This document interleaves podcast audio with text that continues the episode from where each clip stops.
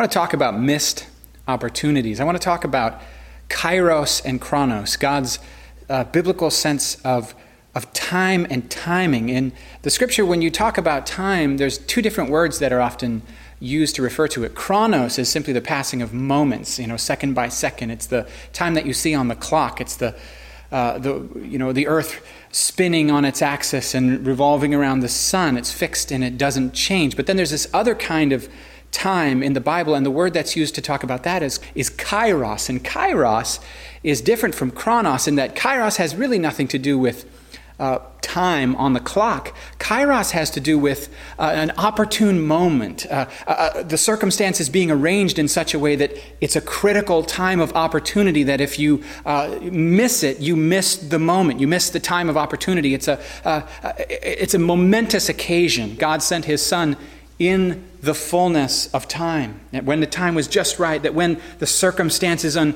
human civilization and development, I don't know if that had to do with the Roman Empire and having the lingua franca, one language of Greek across the whole known world, or what it was exactly, but whatever it was, it was, it was the circumstance was arranged in such a way that it was time. Now, now's the moment Jesus, God looks to the, the, Father looks to the Son and says, Go, now's the moment to take on flesh and reveal who we are. We've been waiting for this. We've been waiting for the time to be right, but it wasn't the it wasn't quite now it's time. Another biblical example is in Romans chapter 5 when Paul says that at just the right time, while we were sinners, Christ died for the ungodly. So we would understand that it's all mercy. Such a deeply significant biblical word, understanding the, the, the, timing and the, the moment you're in, and, and, and living according to the moment you're in and not out of season. There's a phrase used in English, we talk about strike while the iron is hot. And this is, of course, taken from blacksmithing, where they put the iron in the forge and wait until it's red hot, and then they wait even until it's more than red hot. It becomes yellow and almost white, but if it gets too hot, it ruins it. And if you take it out before it's hot enough to strike it, it, it won't be malleable. It won't be, uh, you won't be able to make anything out of it. Or if you take it out, but you're too slow to get around to it, it'll cool too much and you won't be able to do a thing with it. You have to strike while the iron's hot. Another group besides blacksmith that understands the significance of a kairos moment and living in accordance with the, the timing of God are farmers, or at least they, they have to. Uh, for farmers to be effective, they have to arrange their activities, they have to arrange their energies completely around the season they're in. And what I mean is this there's a time to plant, and that's the only thing you can do in that season. You can't harvest, and if you miss it, if you plant too late, the crop will be spoiled. If you plant too early, you're in danger and it won't be productive. You'll waste seed. But there's a, there's a season to plant, there's another season to let, to, let, to let it grow and water it. And then there's harvest season, and during harvest season, every farmer knows this. You, every other priority gets dropped because, it, because the harvest has to come in. And if it has to come in when it's ripe, it has to come in now. And if you don't get it all in, it gets spoiled. And we had Penn Clark here one time, and he talked about the apples on the trees were, were hanging with, heavy with fruit. And all the apples, if they're not taken, if, if you don't get them in, they spoil, they rot and they fall to the ground rotten, and there's flies everywhere, and it's a total waste. In one moment, he, he recognized, just like with the apples, and just like a farmer will recognize, one of the sayings of Jesus. He says, Look around and investigate the fields. They are ripe, ready for harvest. They are white unto harvest. And then he says this He says, Ask, this is Luke 10 2, ask the Lord of the harvest, therefore because the harvest is plentiful, but the workers are few. Therefore, ask the Lord of the harvest to send out workers into his field. What's he saying? What's he saying? He's saying the problem, the problem is not on the world's side. They're ready, they're hungry, they're thirsty, they're ripe.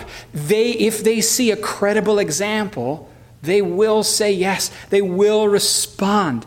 They, are, they don't even know that they're ready. How could they? But the weak link in the production chain is workers. So This is a kairos moment, says Jesus. This is a kairos moment in human history, says Jesus. And if you have kingdom perspective, you'll pray this way and you'll respond to the leading of God and to the awareness, the eye opening, to the kairos moment you're in. And you'll live like a farmer. Get up early to get the harvest in. Stay up late to get the harvest in. Put your vacation on hold to get the harvest in. Put your personal hobbies on hold to get the harvest in. Because this harvest is the point of all the rest of the farming we do all year. There's the ability to have biblical truth, there's a, the ability to have a deep and biblical understanding of the scripture, but be out of step with the timings of the Lord. In other words, you could put it this way if you're a prophet delivering the message of God to some person, if you deliver the word early, it's as though you didn't deliver the right word at all. If you deliver the word late, it's as though you didn't deliver the word the right word at all. It's the right word delivered in the right way at the right time that brings the right response and the right result. I remember hearing my dad talk about a gentleman who gave himself to evangelism and he was functioning in a discernment gift. He, he was speaking with a dad and the dad and he was saying to the dad, I'm going to come back and talk to you tomorrow about this thing. I can sense you're ready to receive Jesus. And the son was like, What about me? And he goes, You're not ready. You're not receptive your interest isn't sincere. Whoo, that's fascinating. Now, that kid could have been offended, or he could have been stopped up short to realize, you know what, that's absolute truth. I didn't really want to have this conversation with that guy because I wanted Jesus. I only wanted to know why he didn't invite me along. Truth is, I'm not ready. And that word, that word delivered by that Baptist evangelist who was functioning in a Holy Spirit gift called discernment, though he might not have even believed in the gifts of the Spirit, that word itself might have helped get that guy ready. but there's, there's a time to deliver a word from the Lord. There's a time, there's a timing in God. We can have a deep and comprehensive knowledge of the Bible, but there's a proverb that says an apt word at the proper time is like uh, an apple, uh, an apple of uh, diamond or something like that, set in, in settings of gold. It's, it's, in other words, it's like fine jewelry. There's something about the right word at the right time that's just as sweet as anything. It's just, it's a good, it's a good thing, it's a God thing. So, what I'm trying to say is, we, we need biblical truth, we need deep theology, we need a comprehensive understanding of God, but it's not, that's not all we need. We need a deep and prophetic awareness of the season we're in and what's the right thing to be doing right now. What's the right activity to be giving ourselves to right now? If it's a season to rest, then we should not be working. If it's a season to plant, then we should not be expecting a harvest. We'll end up frustrated. And if it's a season to harvest, then we ought not be in vacation mode. We can vacation in the off season. And there is an off season, guys. There's a biblical season to rest and Sabbath, but there's a biblical season to be all hands on deck and giving ourselves sacrificially to this thing. In World War II, there was a, a radical revision of what is going to be uh, possible for the United States. And you have women uh, joining the workforce for the first time in a, in a dramatic uh, uh display of solidarity as, as sugar is short and uh, metal is short and production is focused, even like the chocolate companies uh, being asked, can you produce this instead? Uh, so everything the American lifestyle is put on hold because we're in wartime. We can't live with our regular acquisition of goods, resources, and finances. Rather, we need to ask you to pool your resources and channel your energies so that we can protect our basic freedom. This is, this is an all hands on deck moment. And you know me, I don't even like the phrase all hands on deck, but this was one. A wartime lifestyle where we give up our regular pursuits and we dedicate ourselves to contributing to this cause. And there will be time for that later. There'll be time for career later. There'll be time for vacations later. There'll be time for home building later. But now, we need you to jump on board and fight with a wartime mentality rather than a peacetime mentality. Jim Elliot, the martyr missionary, famously said this beautiful quote He is no fool who gives up what he can't keep in order to gain what he can't lose. What did he mean? He meant if I lose my life in this very in this world, if I lose career, if I lose friendship, if I lose reputation, or my very physical life itself, as I as I sacrifice for the sake of the gospel, for the sake of the kingdom, I've gained. I've gained. I have both eternal life and I have reward, and I have blessing, and I have a position in eternity where I've, I've, I've invested in people who live forever instead of stuff that fades away and doesn't matter. So John Piper talked about this cruise ship versus this cruise ship mindset versus this wartime mindset. And one example would be prayer. If you have a, a cruise ship mindset, prayer for you is like a, you know a, an intercom to call the butler to bring you a drink as you chill out on your chair with your Hawaiian T-shirt and your little uh, you know you're, you're just chilling, man, just relaxing in the sun and just. But if you have a wartime mindset and you're in the thick of the battle, you view prayer as a walkie talkie to call in and a strategic airstrike, to take critical ground at the time, the only time when it matters. And when I compare these two things, it starts to become laughable, right? Like, like the whole idea of wasting our lives and, and, and living like we're on vacation or living like we're already, uh, you know, in some sense, like, we're, like the work is over, like the battle's been won. Now, don't hear me wrong, the battle's been won by Jesus decisively on the cross. But until his return, we've actually been equipped to continue to apply the victory to perishing people. And this is our one shot, man. He says Jesus is, is enthroned at the right hand of the Father. He sits on his throne, and it says in Hebrews that he is waiting for his enemies to be made his footstool. And who, who, who are the people who are now taking that victory at the cross and applying it? against the powers and principalities, setting people free in his name. Come on, it's his church. And he said he'd build his church, and the gates of hell won't prevail against us, which means we are coming against the gates of hell, which means they are hiding in their fortress, trying to withstand our offensive assault, which means that while Jesus is in heaven, seated beside the Father, with all authority given to him, and he's got all the glory, and he's been exalted after all his suffering, that now he is assigning and he's signing the authority and the work and the ongoing cause to, to seek and save that which is lost. Luke 19:10 to his church. His church continues his offensive military strike against the powers and principalities that hold the world in slavery. That's the opportunity. That's the moment. That's the kairos we're living in, church. That's the moment we're living in. We're not yet. We're not yet in vacation time.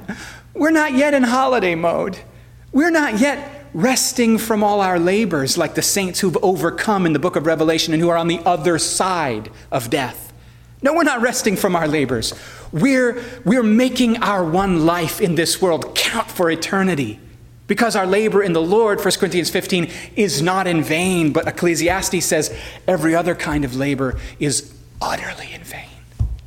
Every other kind of labor is utterly in vain, but our labor in the, in the Lord is not in vain, no matter how hard it gets, no matter how small it is. Even if it's just a cup of cold water in His name, Jesus says we surely won't lose our reward.